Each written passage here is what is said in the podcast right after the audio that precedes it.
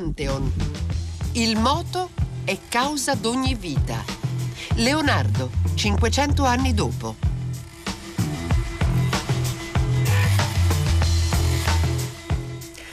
Buon pomeriggio e benvenuti da Lorenzo Pavolini. Questa è la nostra diciassettesima puntata sulle orme di Leonardo da Vinci a 500 anni di distanza. Vi saluto insieme a Federica Barozzi, Diego Marras, Marco Motta, Rossella Panarese, Paolo Conte, tutta Radio 3 praticamente ha cercato eh, di inseguire eh, il mito di Leonardo a 500 anni eh, dalla morte, abbiamo visto quante iniziative, quante mostre in Italia, eh, noi siamo oggi in collegamento, chiudiamo il cerchio, cerchiamo di chiudere il cerchio, è impossibile, eh, è in movimento continuamente anche l'immagine, anche lo studio di Leonardo da Vinci. E siamo in collegamento con la nostra sede di Firenze che ringraziamo con Antonio Natali che salutiamo. Buon pomeriggio. Buon pomeriggio a lei.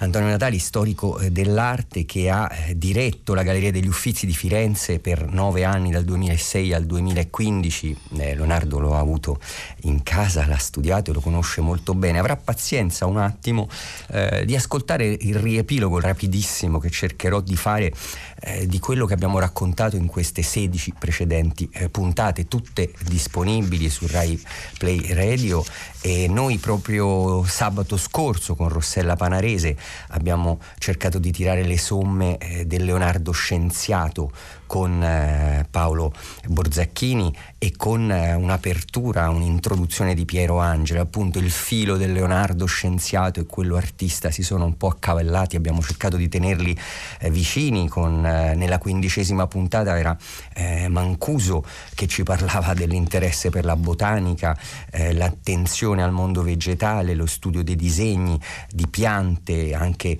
nei codici e nelle opere di Leonardo, la rivalutazione dei saperi tecnici e delle arti eh, meccaniche nella quattordicesima puntata con Roberta Barzanti del Museo Leonardo da Vinci di Vinci.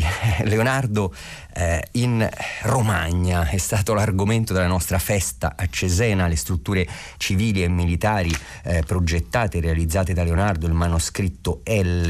Eh, abbiamo indagato anche i rapporti tra Leonardo e l'umanesimo matematico, aritmetico con Pietro Greco che ha eh, intervistato Gianitalo eh, Bischi dell'Università di Urbino, Leonardo Scultore è stato al centro del nostro interesse con Francesco Cagliotti, proprio eh, siamo andati a vedere come Leonardo fosse tra i più fedeli allievi del Verrocchio nel pensare l'arte come polifonia di tutti i suoi generi e in primis la scultura.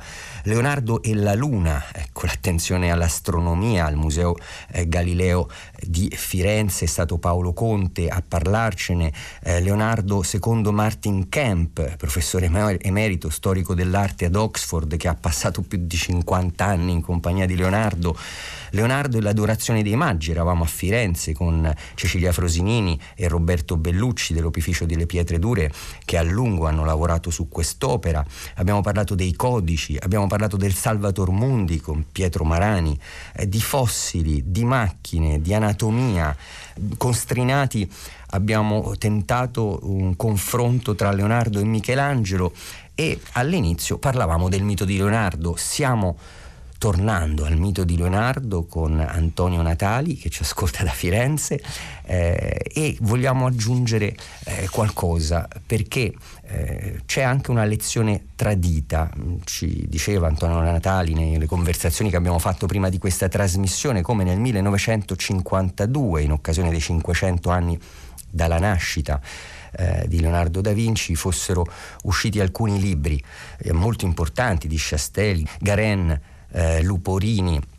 Uh, uno di questi faceva riferimento proprio alla mente di Leonardo. Ecco, Antonio Natali eh, ci ha eh, suggerito di aggiungere eh, il cuore alla mente ed è diventato il titolo di questa puntata e di questa nostra conversazione. Dunque, la mente e il cuore di Leonardo, Antonio Natali, ma perché? In vero la mente basterebbe se non fosse che fra gli storici dell'arte il cuore si considera sempre molto, molto raramente e molto poco.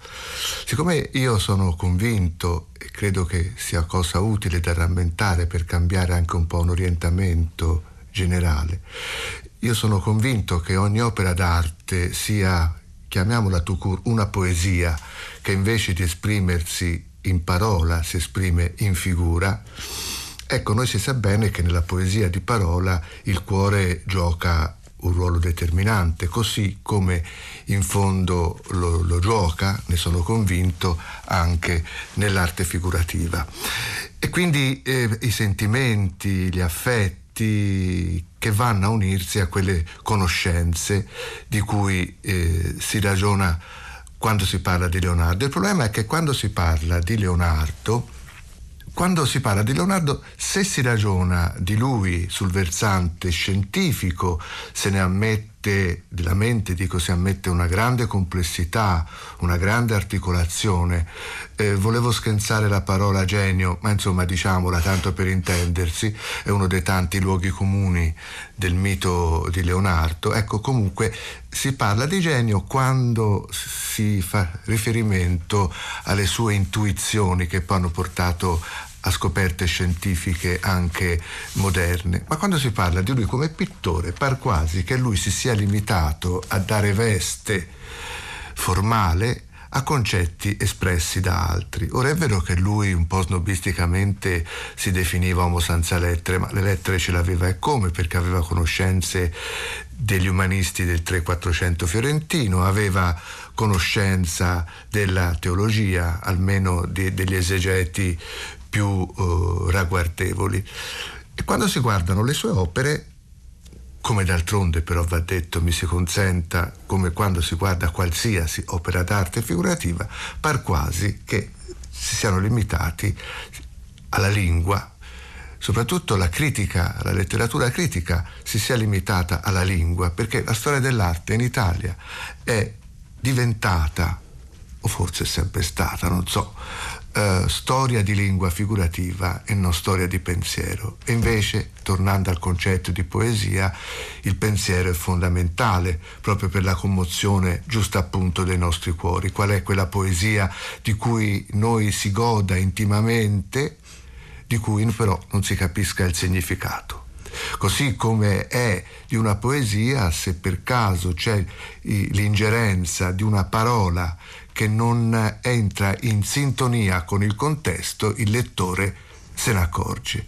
E invece quando si guardano le opere d'arte, e penso ora a, a Leonardo, c'è un elemento che è distonico, ma eh, non ci se ne avvede perché l'occhio non vede quello che guarda, l'occhio vede quello che il cervello è interessato a vedere. Per cui se nel battesimo di Cristo, di Verrocchio e Leonardo, c'è un uccello rapace che messo in fuga da una colomba, quasi non ci si bada, eppure è un messaggio molto forte. Per... Ecco, ecco Antonio Natali, eh, veniamo infatti a tre delle opere che sono conservate, anzi le tre opere che sono conservate nella Galleria degli Uffizi e che ci riportano proprio e torniamo al, al giovane Leonardo, al periodo eh, di Leonardo prima della sua partenza per Milano. Ha citato il battesimo eh, che è appunto attribuito a Verrocchio e anche a Leonardo, c'è l'Annunciazione e eh, c'è l'adorazione dei maggi.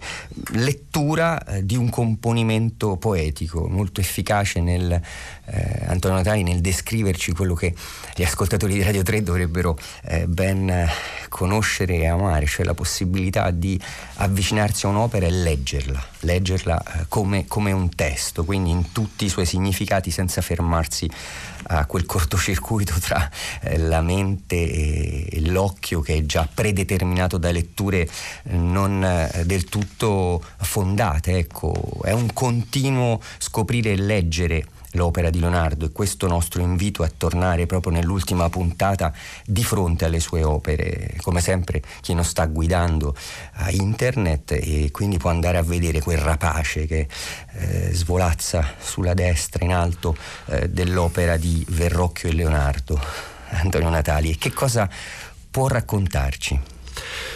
Mm, direi proprio per rendere ancora più eh, icastica l'immagine più che svolazzare ha le zampe come se fosse un aereo impicchiata perché va a rifugiarsi impaurito, atterrito sul boschetto che allinea sulle rocce dietro il Battista. Perché? Perché è apparsa la colomba. Ora è evidente che in natura non si dà.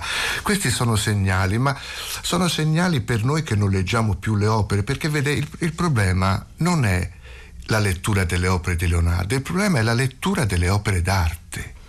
La scuola italiana, che è una grande scuola, che deve quasi tutta a Longhi, di cui io mi considero, eh, come posso dire, discepolo di seconda generazione, è una, una scuola che guarda alla storia dell'arte appunto come storia della lingua figurativa. Qual è il critico della letteratura che quando commenta una qualsiasi poesia, un qualsiasi brano di letteratura lo commenta soltanto dal punto di vista linguistico e non dal punto di vista dei contenuti, perché nei contenuti c'è la filosofia dell'autore.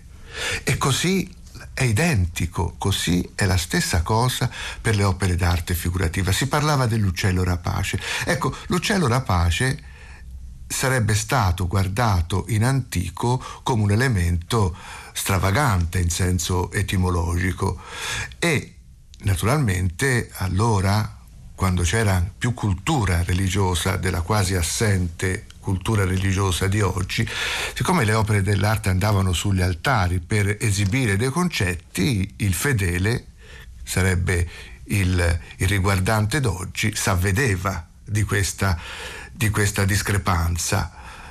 E naturalmente c'era il prete, il sacerdote che pronto a spiegare quando si parla della Bibbia dei poveri, questo si vuol dire, era un'illustrazione di concetti che dovevano essere conosciuti perché facevano parte di quella religione che allora era, diciamo, il, il modo di vivere più, più frequente. E allora... Antonio Natali, scusi se la interrompo, questa è una questione che per i nostri ascoltatori resta sempre viva. Eh, questi contenuti, questa possibilità di un'opera di parlare ecco, come una Bibbia popolare allora, oggi un, nel contesto contemporaneo è perduta, eppure il lavoro degli storici dell'arte va nella direzione di restituire quei contenuti e quella possibilità.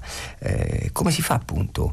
Eh, no, il lavoro degli storici dell'arte in Italia almeno non va assolutamente in quella direzione. Ci auguriamo che vada in quella no, direzione. No, non, c'è da augurarselo perché augurarselo per il futuro sì, non c'è da pensare che succeda perché mm, basta qualsiasi catalogo, compreso quello peraltro scientificamente davvero importante della mostra di Verrocchio Maestro di Leonardo per avvedersi che tu, di tutto si parla fuorché di contenuti contenuti. Ora io ho insegnato per dieci anni al, all'Università di Perugia e dovevo insegnare museologia, il contratto era per quello, però mi accorgevo che i miei ragazzi, di cui ho grande rimpianto, eh, erano molto più incuriositi quando si parlava del, di pensiero, dei contenuti, perché non si tratta di dare delle soluzioni eh, eh di rebus eh, o di cruciverba, si tratta di capire la stagione in cui quel quadro è stato dipinto e quindi ragionare sui contenuti di quel quadro non già con la cultura odierna che ha molte stratificazioni, stratificazioni secolari, ma con la cultura vigente al momento in cui l'opera fu dipinta, cioè il testo di riferimento antico deve assolutamente, assolutamente precedere l'esecuzione del dipinto, perché se è susseguente è molto probabile sia una esegesi poi sbagliata. Si diceva, del, finisco, se no questo uccello rapace davvero comincia a svolazzare eh, e, non trova, e non trova riparo, e non trova riparo, e non trova riparo. Ecco, eh, il, il testo di riferimento è la Catena Aurea di San Tommaso, di San Tommaso d'Aquino, che è un commento dei Vangeli che Tommaso fa adottando il pensiero di eh, eh, esegeti che erano in sintonia con la sua visione. Bene, quando si arriva a parlare della, della colomba, dello Spirito Santo, dice perché una colomba? Beh, prima di tutto ci voleva qualcosa di tangibile, perché eh, l'uomo difficile con le sue eh, corte vedute che si possa figurare nello Spirito Santo l'amore ineffabile fra il padre e il figlio. Allora la colomba oppure le, le fiammelle della Pentecoste. La colomba però perché? E eh, Tommaso spiega con Rabbano Mauro e altri evocandoli la colomba perché è animale pacifico e lieto non è come quegli uccelli dagli unghioli ricurvi e dal becco adunco che lacerano la carne così come l'eresia lacera la dottrina cristiana. E questo è il, il fondamento, cioè è, non è la colomba che mette in fuga un uccello rapace, ma è lo Spirito Santo che mette in fuga l'eresia, perché è più forte di tutto. Poi da lì si potrebbe passare sempre San Tommaso a spiegare quelle pietre che sono dietro il Battista e via e via e via. Cioè sono, sono immagini che vanno che so, vanno interpretate perché sono state dipinte proprio per illustrare. Ecco quando sono le possibilità di leggere, non è un dovere di leggere queste opere. L'iconologia non è un rebus per menti contemporanee, ecco questa è una dimostrazione che ci ha dato Antonio Natali, eh, il rapace che non svolazza ma appunto è pronto a scendere sul eh, battesimo di Cristo. Eh, noi adesso ci fermiamo un attimo, ascoltiamo quella che è stata la colonna sonora delle 17 puntate dedicate a Leonardo da Vinci da Pantheon, Brianino, Music for Films.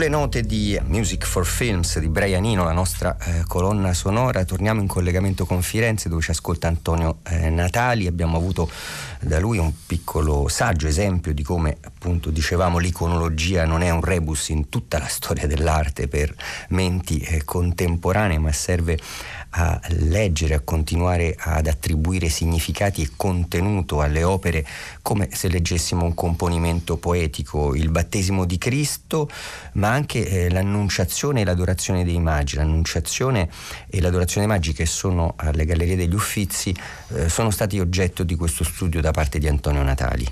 Eh, cosa possiamo leggere eh, in più nell'annunciazione eh, che non conosciamo, ad esempio? Considerato che i minuti eh, a disposizione sono, sono pochi, io vorrei limitarmi a sottolineare quegli aspetti che dovrebbero colpire e non colpiscono più nessuno perché non ci hanno insegnato a essere curiosi al cospetto di un'opera d'arte, ma ci hanno insegnato a sbalordire. Conviene a tutti, conviene ai governi, conviene all'industria culturale, perché così la gente va nei musei. Eh, sbalordisce, stupisce. E nascono anche molti via. giochi letterari basati proprio sul mistero sì. e lo sbalordimento, il feticismo. Mi permetto di tornare alle mie origini maremmane, labroniche, per dire che una trasmissione che era eh, televisiva, che era, si intitolava Voyager, che per solito svelava misteri già svelati da qualche anno e con i segreti faceva altrettanto, i miei contemporanei conterranei livornesi hanno ribattezzato per gli effetti di stupefazione ambiti da, da Voyager Boyader, che è una, una, esclamazione tipicamente livornese al cospetto di, una, di, un evento strabiliante. Voglio però dire questo, è vero che si può, può sfuggire l'uccello rapace, ma restando ancora un momento non dirò la ragione perché se uno vuole ci sono i libri per cercarla. Di sicuro, di sicuro dovrebbe colpire la presenza dell'angelo di Leonardo nel battesimo di Cristo, peraltro poi quasi eh, spartito con Verrocchio, quest'angelo che guarda l'atto del battesimo perché è l'unico atto nei Vangeli in cui la Trinità appare nelle sue tre persone, il Padre, la voce, la colomba, lo spirito e il figlio. Perché l'angelo leonardesco guarda questo accadimento straordinario mentre l'altro angelo spartanamente vestito, mentre l'angelo vinciano non è spartanamente vestito, c'è addirittura delle pietre preziose, guarda, guarda questo accadimento come giusto che sia, l'angelo che l'accompagna, quello spartanamente vestito, guarda invece il compagno eh, leonardesco e lo guarda tenendo le, le, le, mani sul petto in gesto di venerazione. Questo non può sfuggire a chi guardi un quadro così come legge una poesia. E, no, e non dico di più. E a pervenire all'annunciazione, è bene lasciare un po' di suspense, allora, eh, per venire all'annunciazione, guardando l'annunciazione c'è eh, evidente che la montagna sul fondo è il, la vera protagonista dell'annunciazione. L'occhio va lì anche perché tutti i vettori visibili, prospettici, vanno a configgersi alla base della montagna. Una montagna sul mare. Ci sono gli alberi che come un sipario arboreo, cipressi, abeti e olmi, che peraltro sono i legni del santuario di Gesù, e lì il santuario è l'utero virginale di Maria. Questi, questo corteo arboreo si apre come un sipario si apre in modo che a tutti si spalanchi la visione della montagna sul mare. Perché? un paesaggio è più importante della donna che in questo momento sta diventando, e non mi par cosa di poco peso, la madre di Dio. Perché è un simbolo e bisogna capire quale simbolo. Bisogna essere curiosi davanti alle opere, alle opere d'arte lascia in sospeso anche questo e passa all'adorazione. L'adorazione dei magi di cui appunto in una puntata abbiamo eh, raccontato molto, ma eh, sempre questa attenzione al contesto, a guardare a volte lo sfondo, non il primo piano. Cosa ci fa scoprire Antonio Natali dentro l'adorazione dei magi? La prima cosa che io chiedo, piuttosto invece che, che rispondere, è questa. Si può guardare l'adorazione dei magi di Leonardo senza chiedersi la ragione di una presenza di uno scontro di guerra e di un'architettura rovinosa ma in ricostruzione, nel fondo divisa da una palma, che è il trionfo, l'emblema del trionfo sulla, sulla morte, di Cristo sulla morte, e poi un alberello che, che è fondamentale per la comprensione del quadro, ma soprattutto cosa ci fanno in una eh, illustrazione di un episodio fondamentale perché l'episodio dell'universalità della chiamata è Cristo che si, Dio che si manifesta nella, nella sua forma sensibile a tutta l'umanità. Ecco, eh, se i quesiti non ci si pongono, è evidente che un'opera d'arte è lì soltanto per testimoniare quella bellezza di cui gli strumenti di comunicazione parlano, ma che non è mai completa proprio perché si stupisce davanti alla forma che spesso peraltro non si comprende e invece si rimane inerti eh, senza avere neppure la consapevolezza della sua importanza al cospetto della espressione di concetti teologici che sono poi fondamentali, perché poi tutto lo snodo dell'adorazione dei magi è in Isaia. Isaia che è profeta diretto.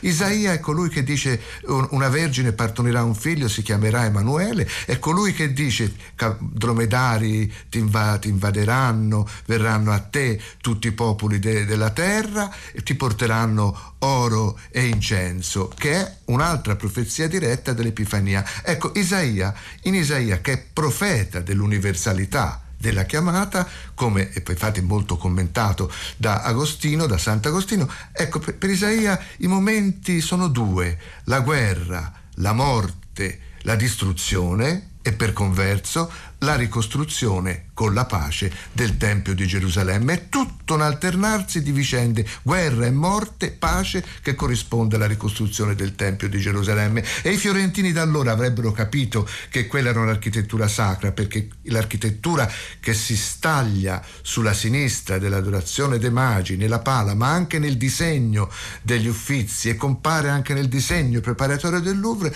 non è altro che San Miniato al Monte, la chiesa più amata è nota per i fiorentini del 400, per quelli attuali non so dirla, a dire il vero, forse quest'anno perché era il millenario di San Miniato al Monte, ma tutti conoscevano San Miniato al Monte. E lì quell'alberello piantato nella calca è, è avvicinato da un angelo che mette la sua sinistra sulle radici ritorte e vecchie e con la destra indica la chioma. Le fronde e questo Antonio Natali lasciamo la suspense, ecco, cosa possiamo continuare a chiederci davanti all'opera di Leonardo, in questo caso proprio alle sue opere d'arte, che sono il lascito più diretto, pubblico e anche eh, popolare della, della, sua opera. Dopo eh, 17 puntate, molti ospiti, eh, ci salutiamo, gli ascoltatori possono trovare tutto eh, sul nostro sito. Noi ringraziamo moltissimo Antonio Natali per questo invito alla curiosità ancora di fronte a Leonardo da Vinci. Buon pomeriggio da Lorenzo Pavolini. Pantheon. Il moto è causa d'ogni vita. Leonardo, 500 anni dopo. Pantheon è un programma di Federica Barozzi, Paolo Conte, Diego Marras, Marco Motta e Lorenzo Pavolini. Per riascoltarlo radio3.rai.it e RaiPlay Radio.